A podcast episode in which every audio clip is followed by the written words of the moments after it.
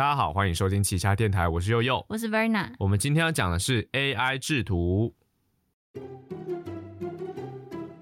现在时间下午三点整，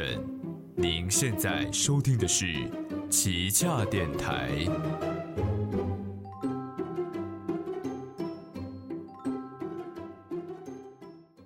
那我们今天会讲这个主题的原因呢，就是因为相信大家对就是我提到这个主题应该不陌生了，就是讲到说可能 AI 的绘图啊，就是可能更以前，诶，它那个是叫什么名字我忘记了，就是说它是电脑绘图的那个，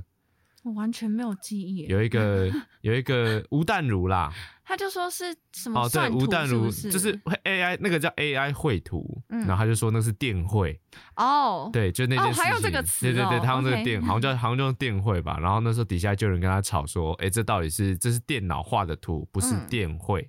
就是反正就是有跟他吵用词这件事情。他说自己电会，对对对对对对对。那简单来讲，呃，这个东西呢是在近几年，尤其是在 ChatGPT 正式问世之后，越来越多大众意识到所谓的 AI 这个软体，它可以普及到民生，一般民众免费就能接触到的领域。嗯，所以近年可能有各式各样，不管像是有一些人用以前过世歌星的人的声音去合成 AI 的唱歌啊，或者是文案的撰写、图片的产生、AI 的助理，各式各样的 AI 功能都越来越多。那我们今天要谈的这个就是有关于 AI 制图这方面。那为什么会谈这个呢？就像我刚刚提到，它最近很红嘛，然后再加上我自己最近呢也有稍微在用一些比较一些免费小型的 AI 制图软体在在练习。那嗯我发现其实这东西有蛮多争议跟可以跟大家聊聊的事情，所以马上就进到我们今天的五 G 宽带机。啊，我去看代志。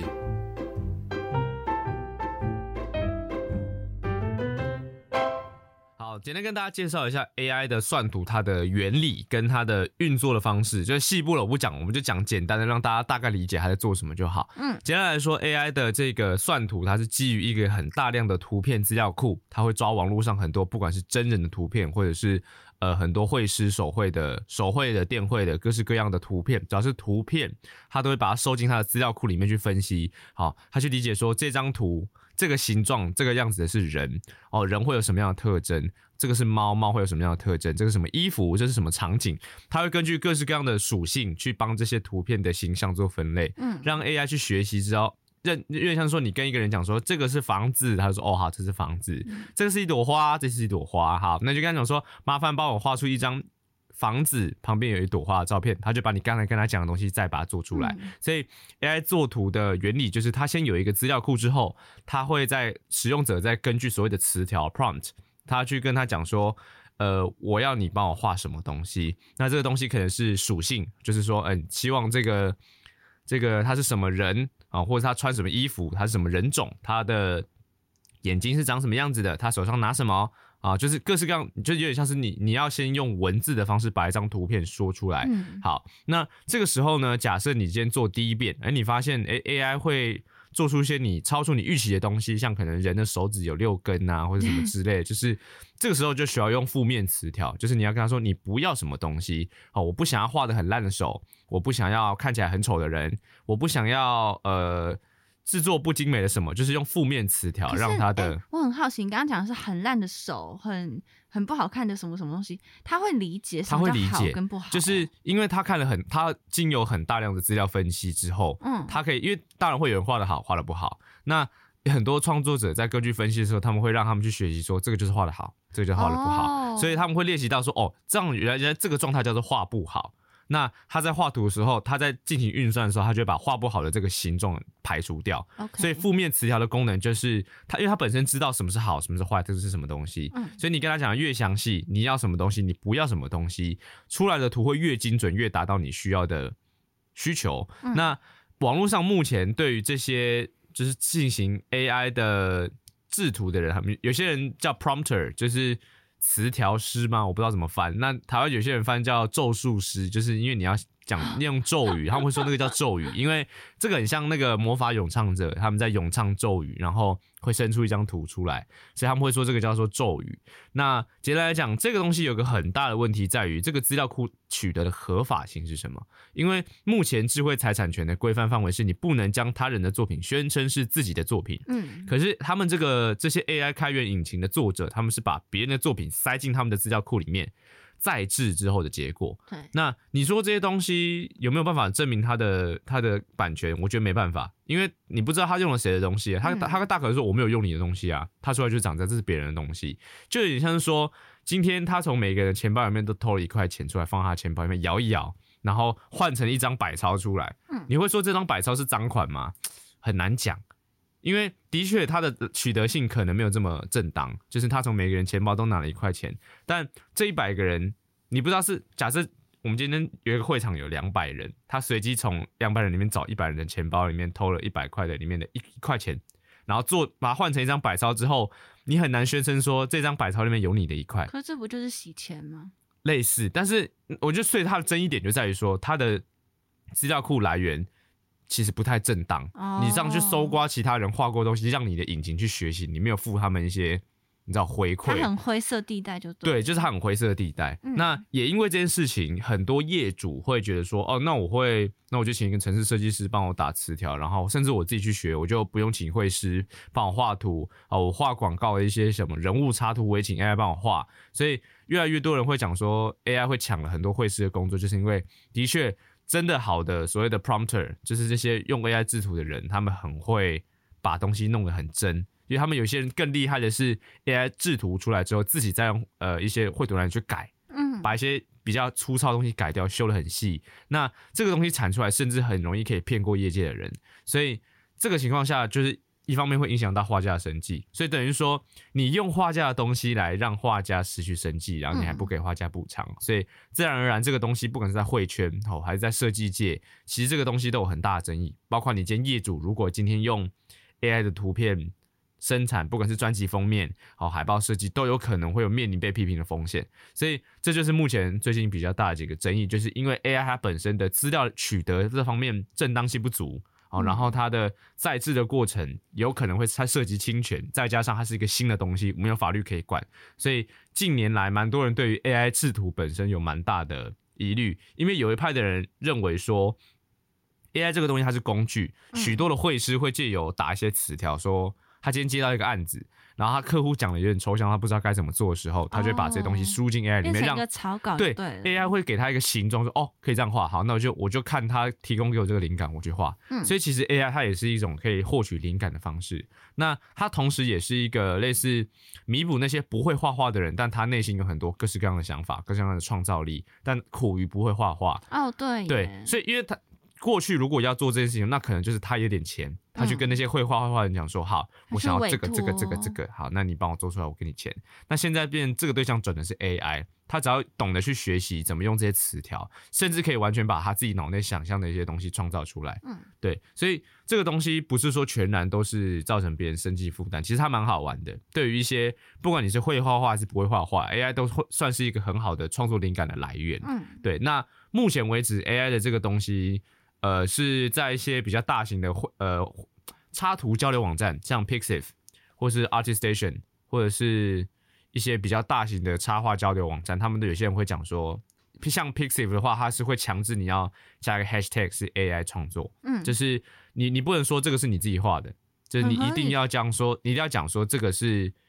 AI 画的。好，那像别的地方，甚至有些是全面禁止，就是你 AI 的东西就不能放上来，他们会嗯检举。所以甚至那时候有发起很多会师在这些插图网站，就是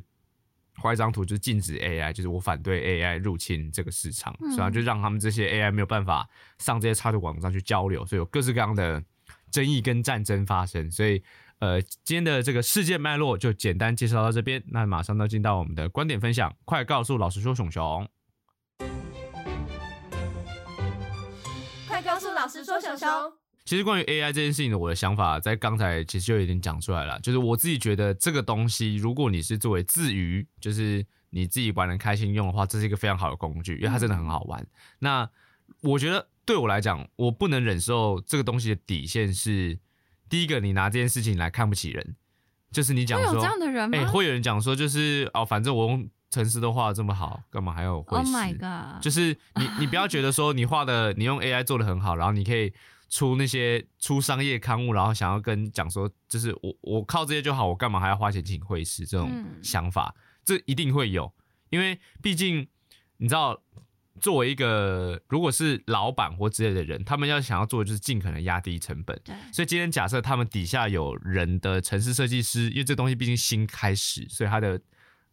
他的所需费用一定低很多。嗯因为它新兴产业嘛，所以它可能甚至可以用等于说这些所谓的会师会面临到要跟这些城市设计师削价竞争嗯哦，他本来可能可以用精进化技的方式来提升自己的价格，却因为有些人学了 AI 之后啊，开始跟业主竞争，业主会说啊，我请用我用差不多的钱可以请到一个画的比你差不多的，那我干嘛还要用那么贵的钱请你？嗯，所以势必这个市场上会造成蛮大的一些影响。那也不是每个人对 AI 的产生成的图片都这么敏感，因为像我自己本身是我办我有办法真的用看人就看得出来说这个是用 AI 画的，可是那是前提是因为我看超多张，就是。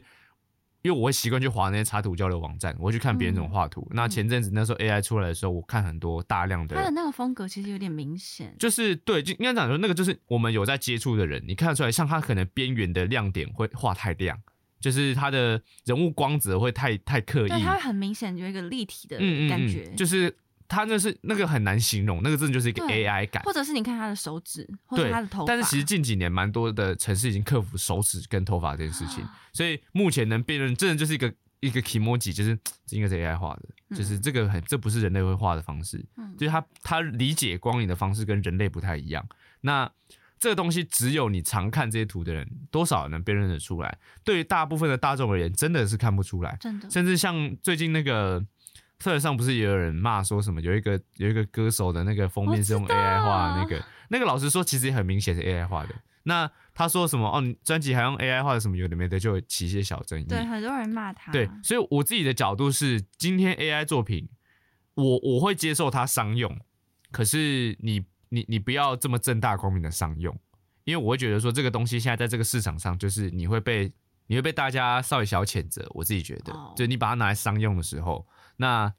呃，它是一个趋势没错啦，但我觉得在目前以目前来讲，它还没有一个的正确的分润机制给这些过去它拿来当资料库的创作者的时候，我不觉得它可以拿来合理的商用。嗯，因为毕竟你要商用，你是拿它来赚钱。的确，你开发这个软体很辛苦，可是你拿的这些图片的资料也是别人辛辛苦苦的成果。你凭什么这样免费把人家东西拿走，作为你资料收集的一部分，然后又不分润给人家？要么你就乖乖的，你今天就是跟这些创作者合作，然后创生成一个他们的资料库，然后去分分润。啊我觉得那就可以接受。你要你要你要赚钱或什么，嗯那个都这就是我。刚刚想的，对啊，所以有一部分是我觉得在你的资料取得来源不正当的时候，你没有把它拿来商用的理由，因为这不是你的东西。尽管是你去学习这个、这个软体这个使用，但是这个来源是脏的，他没有他他是偷别人的成果来分析的，所以我会觉得。这样的资料库来源本身，在它的正当性没有解决之，我都不觉得它可以商用。我刚刚在想一件事情，就是为什么会有这么多免费的可以 AI 制图的软体？因为它让使用者测试，让软体去熟悉。哦，所以它是有点像是一个试用版。对，截取资料，像 ChatGPT 那时候开放很多人使用，也是希望大家多跟他聊天，去让他的进步。那我在想，如果就是之后真的可以有一个公司，它明确的和一些会师合作，像刚刚讲那样子，因为我相信嗯。有一些人可能、maybe 他刚起步，或者他的作品还没有受到那么多大家的关注，他比较难接到案子，嗯。或者是他想要在家里面就是成为一个专心画画的创作者，然后他嗯。就可以跟这样的公司合作，把他的画真的是给他拿去，有点像是一个资料库。，嗯，那这样子之后，有人用这个资料库的时候，而且那些人是付费使用的话，对，然后再把这些图发到，譬如说商业用或者是他们自己个人的用途的时候，那个是可以看到它到底背后是有哪些会师在支撑这张作品的话，会不会比较好一点？其实就有点像付授权费啦，嗯那个就是一个合理的商业付款。嗯但是因为说现在目前这个状态很难证明说你有用他的资料，所以哦他很难说要告，用告的方式把它告，因为这个一定死皮赖脸不认账啊。我们就只能等一个真的很愿意公开透明的公司，对，去做这样的事情。其实可以跟大家分享，其实有一个有人正在做反制的方法，就是有人现在有一种图片编解编写方式是，嗯他的因为 AI 是截取编码去去分析图片的，所以有人故意在图片的编码方式里面动手脚，就是让这个东西让 AI 吃吃进去之后会产生大量乱码。就是有人说这个东西是有毒的，但使用者看看不出来，人类看看不出来。就是就像之前那个 Photoshop 不是很会修图嘛，嗯然后就出了一个那个修图侦测软体，嗯就是他们自己家做的，就是你可以用这张，他可以用读的方式去看出这张图哪里被修过，就是类似那种反反侦测。所以有些人现在在网络上恶意散播，也没有到恶意啊，就是他故意去散播大量这些用特殊编码去编写的图片，让这些所谓的资料库收到这些毒的图片之后，他们在未来在产出东西的时候就会故障。哦，就是有人在故意做这样的事情去反制。那我觉得这个有一部分就是像回到我刚刚讲，这就是大众的不满，因为第一个，你你让人家。你你这个东西出来之后，势必会让人家工作环境受到竞争。二方面是他资料来源取得不正当，你让那些正在被你压迫的人们又得不到钱。对，那我之前听一个 podcast，它叫那个疫情指挥中心，艺是那个艺术的艺，嗯它里面有一有一次有一集就是讲关于 AI 的内容。我那时候听到一个观点，我自己觉得蛮好的，就是他希望未来，呃，每一个 AI 可以变成是一个资料库，一个个人的资料库。就是假设假设今天有一个创作者，他使用了 AI 的资料库，全部基于他自己过去的创作，嗯，然后这个这个 AI 就有点像他的分身，哦，这样蛮好的。对，就是他说，他说，哎、我今天用这个 AI，他的资料库全都是我自己，那他可以说是我的第二个分身。那我用这个方式，就可能有些人老，像富坚，就是那个猎人的作者，嗯可能画不下去了，对不对？好，那就他就请那个把他的作品他画完，对都读完，然后他跟他 AI 讲说，我想要什么东西，请 AI 帮他画完。那这个资料库就是他自己的，他可以认真说，我今天这些作品的这个 AI 使用的资料库是全部都来自于我的作品，嗯。我没有用过别人的作品，这个百分之百是我的东西，它是我的分身，嗯甚至可以用这样的方式让他死后还有办法继续创作。这样蛮好的，因为有一些点可怕，嗯，因为有一些国外艺术家真的有做到这件事情，就是他很久以前就有在尝试进行就是所谓的呃 AI 的创作，嗯，那有些的确是真的艺术家在过世之后，他的展台可以办法继续开，因为他的创作还有办法继续运作，因为这都基于他的资料库嘛。所以其实我觉得这也算是一个趋势，就是如果未来有一这样的一个城市，好，它可以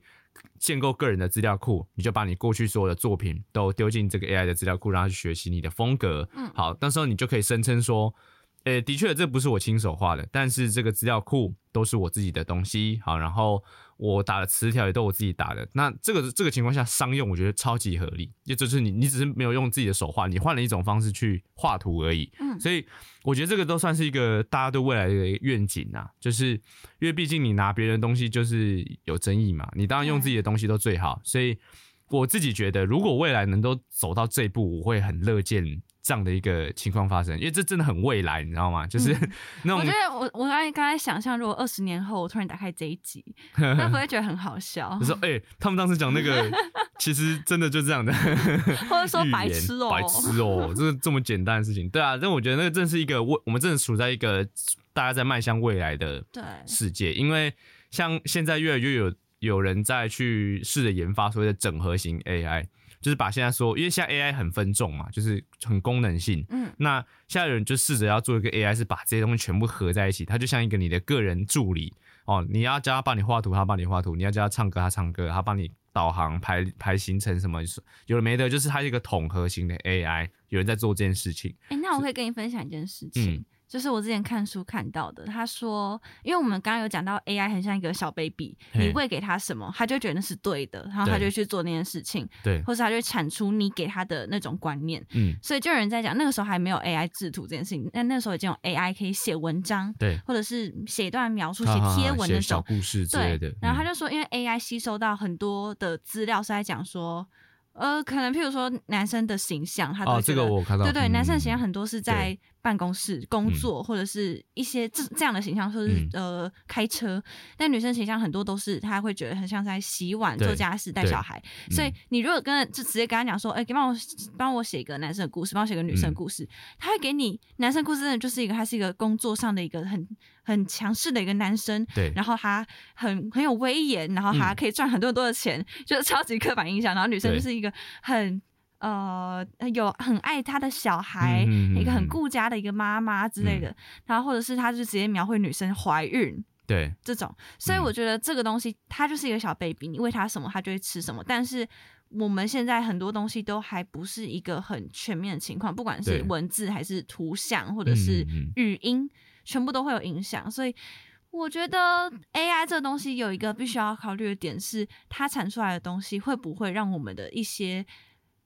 不一定是观念，就可能某一些东西越来越刻板。我说的嗯刻板不是刻板印象，刻板是很固定。AI 它的产出的一个特征，其实就是根据所谓的刻板印象进行产出对。今天假设我在 AI 上面打所谓的 Asian，那他们产出的一定是小眼睛的，嗯，因为也有亚洲人眼睛是大的可是因为 AI 它为了要让使用者感感受出它是精准的，嗯。它一定会根据使用者的第一印象，最强烈的第一印象，像假设你讲说 Chinese 空腹，哦，他一定是穿清朝的衣服，哦，戴那个斗笠，然后会有一个脸眯眯的，然后对有那像鲶鱼须一样的那种胡子，嗯。好，那假设你今天打 American，他就会弄出那像山姆大壮那种络腮胡啊，然后抽雪茄啊，然后那种很很丑的美国配色的衣服，嗯，对，就是他是把所有人们对于各个文化、各个形态、各个属性的刻板印象的集大成。那就以图片这件事情来讲，你今天想要试着做出某一个风格的东西的时候，你绝对也是让它先从最极端的风格，也就是说我们最符合我们刻板印象的状态，去慢慢细调到你要的状态。所以我觉得有一部分是 AI，它的确会造成人们对于社会上各个种族、性别、文化的刻板印象的加深，没错。可是这个就是我觉得人类要有自觉的地方，就是 AI 这个东西。它产出的东西，这个就像娱乐产业，有些人讲说什么是戏剧，什么是人生，要分清楚。有些东西不要模仿，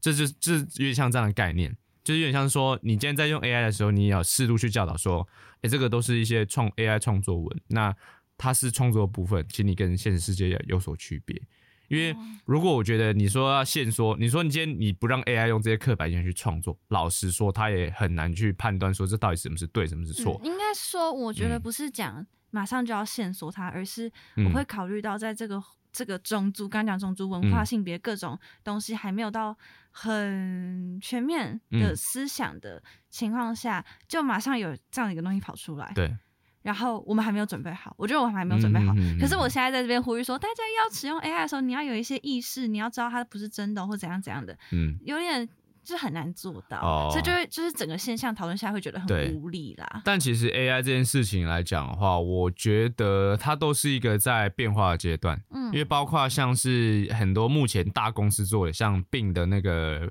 Im- Image Creator，就是它的 Bing 的 AI 制图，他们会去侦测图片里面不雅或者是不不适合的东西。哦，对，会不对会有人做可是色图啊？嗯，可是这个有问题是，你知道人类它是一个受，它就是一个 很会钻漏洞的一个种族，已经很多人找到所谓的越狱，他们那个叫越狱，就是用一些关键字或是其他形式去跳开它的侦测。所以老实说，我觉得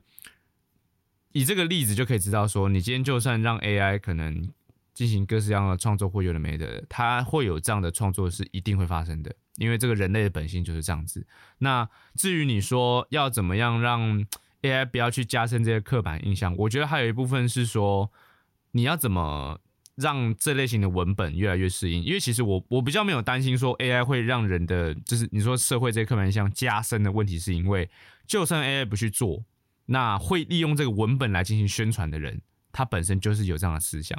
你懂我意思吗？哦就是它只是一个是 AI 写的，一个是人写的。今天假设它的假设我就以剧本来讲，我们今天请 AI 写剧本的话，它一定会有所谓采用不肯不采用的问题。嗯那今天假设这一个负责审剧本的人，他本身是一个重视所谓的多元族群价值观，他是一个懂得兼顾他的他的他的思思考比较接近所谓的平等这件事情的，他审剧本的这个当下，AI 的剧本就会被挡下来，因为他 AI 写出来的东西有刻板印象，他不适合。所以他就去修改，会去挡。那今天假设这个人本来就不重视这些东西，就算你今天是人写的，他还是让他过。嗯，所以其实我没有很担心说 AI 会加深刻板印象或图片这些，是因为呃这个东西只是创作的人不一样而已。今天社会能够有限度的处理这件事情，今天是 AI 做的时候也做得到。所以我觉得，如果这件事情要把 AI 想成另外一个创作者，他能够创作各式各样的东西。至于要有什么方式使用，那还是使用者本身的问题。嗯，所以我觉得 AI 它不会加剧这个问题本身，这个问题本身存在的话，它就会继续存在，它不会因为多了 AI 而这个状况会出现。你顶多只能讲说 AI 会增加了这个状况出现的可能性，但是你说会加剧吗？我觉得不会，因为这个问题的问题的严重性就在这里。它如果今天这个社会不解决的话，那个 AI 真的我觉得没影响不大，主要不会是 AI 会加剧它的状况，这是我的想法。嗯，好，那我们今天节目就到这边差不多结束喽。如果喜欢的话，可以追踪我们 IG，也可以跟我们聊天哦。那我们下周三见，拜拜。拜。